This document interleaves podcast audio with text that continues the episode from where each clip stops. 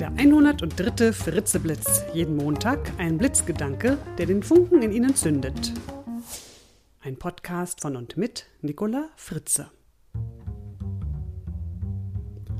Hallo und guten Montag Mai morgen. Der heutige Blitzgedanke heißt Tipps zum Gedankenlesen. Ich lade Sie diese Woche dazu ein, an Ihrer Kunst des Gedankenlesens zu feilen. Im Kontakt mit anderen fragen wir uns ja doch recht häufig, was der andere wohl gerade über uns denkt. Langweilig mein Gesprächspartner gerade oder findet er mich interessant? Ist mein Kollege einfach nur freundlich, weil er mich sympathisch findet oder will er vielleicht was von mir? Hat der Auftraggeber mein Honorar für angemessen gehalten oder findet er es vielleicht doch übertrieben? Tja, viele, viele Gedanken machen wir uns über andere Menschen, was die wohl über uns denken. Und manchmal können sie auch nicht offen nachfragen, was ihr Gegenüber so denkt. Also müssen sie sich auf ihr Bauchgefühl verlassen, auf die Kunst, intuitiv irgendwie aus dem Bauch heraus Gedanken zu lesen. Doch wie zuverlässig ist denn eigentlich diese Kunst?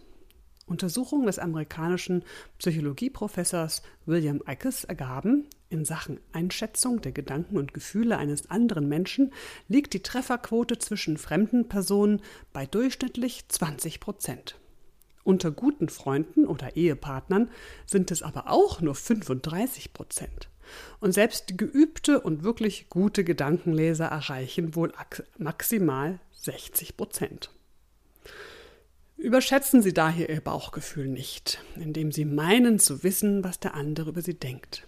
Es könnte immer auch ganz anders sein. Das gilt natürlich auch andersherum. Selbst wenn Sie sich völlig durchschaut fühlen, weiß Ihr Gesprächspartner nur selten, was Sie wirklich denken. Und ich glaube, wir sind uns da einig, das ist manchmal auch wirklich gut so. Im Folgenden vier Tipps für Sie, wie Sie das Gedankenlesen verbessern können. Erstens, interessieren Sie sich für die anderen.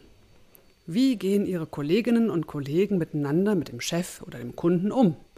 Sprechen Sie zum Beispiel in Pausen auch mal andere, also nicht berufliche, private Themen an, um Ihre Kollegen besser kennenzulernen. Stellen Sie viele offene Fragen, um ein Gefühl dafür zu entwickeln, wie der andere denkt und fühlt. Tipp Nummer zwei.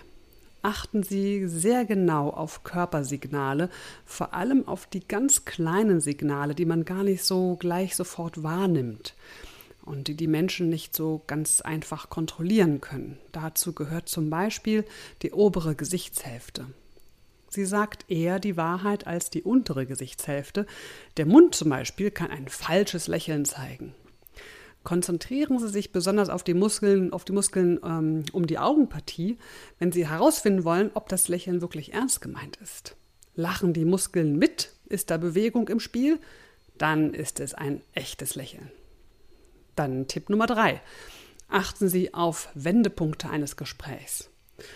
Oft ist es ja am Anfang irgendwie alles schön und nett und gut und wir verstehen uns was wir vor allem auch darin erkennen, dass der andere den Blickkontakt hält und dass wir körperlich auf einer Welle schwingen, also körpersprachlich meine ich natürlich. Und dann kann es aber sein, dass Ihr Gesprächspartner plötzlich diesen Kontakt abreißen lässt und sich möglicherweise sogar abwendet von Ihnen oder zurückweicht und die Lippen vielleicht zusammen auf, äh, zusammenkneift. Und dann, spätestens dann, sollten Sie ein bisschen vorsichtiger sein mit dem, was Sie sagen, damit der andere sich Ihnen gegenüber wieder öffnen kann. Und der letzte Tipp, Tipp Nummer vier. Wenn Sie wollen, dass Ihr Gesprächspartner seine Gefühle zeigt, dann gehen Sie mit gutem Beispiel voran und zeigen Sie Ihre eigenen Gefühle. Natürlich sollten Sie dabei etwas behutsam vorgehen und den anderen nicht gleich mit Ihrer emotionalen Offenheit überrollen. Das könnte ihn natürlich verschrecken und dann, tja, dann erreichen Sie genau das Gegenteil. Die Fähigkeit, sich in die Gedanken und Gefühle anderer einzufühlen, lässt sich also tatsächlich trainieren. Schärfen Sie Ihre Wahrnehmung, hören Sie gut zu, öffnen Sie sich, seien Sie neugierig, den anderen zu verstehen. Am besten beginnen Sie damit, gute Freunde nach einem Gespräch öfter mal zu fragen, was sich denn eigentlich gerade tatsächlich in ihrem Kopf abgespielt hat. Und so erfahren sie, ob ihre Einschätzungen korrekt waren. Und abschließend natürlich noch ein paar Gedanken zur Kehrseite der Medaille. Gedankenlesen kann uns auch manchmal sehr verunsichern, weil wir zum Beispiel glauben, der andere denkt schlecht über uns. Dieses Gedankenlesen sollten wir besonders kritisch hinterfragen, indem wir uns öfter mal fragen, was der andere denn noch alles denken könnte. Legen Sie sich mit Ihrer Interpretation nicht so fest. Trauen Sie Ihrem Gedankenlesen bitte nicht immer. Erst recht nicht, wenn Ihnen Ihre Interpretation, Ihr Gedankenlesen quasi nicht gut tut und Sie vielleicht sogar unsicher werden. Überlegen Sie sich dann immer noch mindestens zwei andere Dinge, also zwei ähm, Alternativen war das Wort, was ich suchte, die das Verhalten des anderen vielleicht auch noch begründen könnten. Und nicht zuletzt, Fragen Sie doch einfach öfter mal nach, was der andere denkt und fühlt. Nun wünsche ich Ihnen eine fröhliche erste Maiwoche. Vielleicht sehe ich ja den einen oder die andere von Ihnen bei meiner Lesung am kommenden Samstag, den 7. Mai um 16 Uhr in Berlin im Bücherturm in der Berger Straße Nummer 40. Und ja, da gibt es natürlich noch Informationen auf www.nicolafritze.de. Und wenn die Schwaben jetzt ein bisschen traurig sind, keine Sorge, am Donnerstag, den 19. Mai, halte ich um 20 Uhr im Osiander in Reutlingen auch eine Lesung. Und freue mich natürlich auch, die Schwaben zu sehen.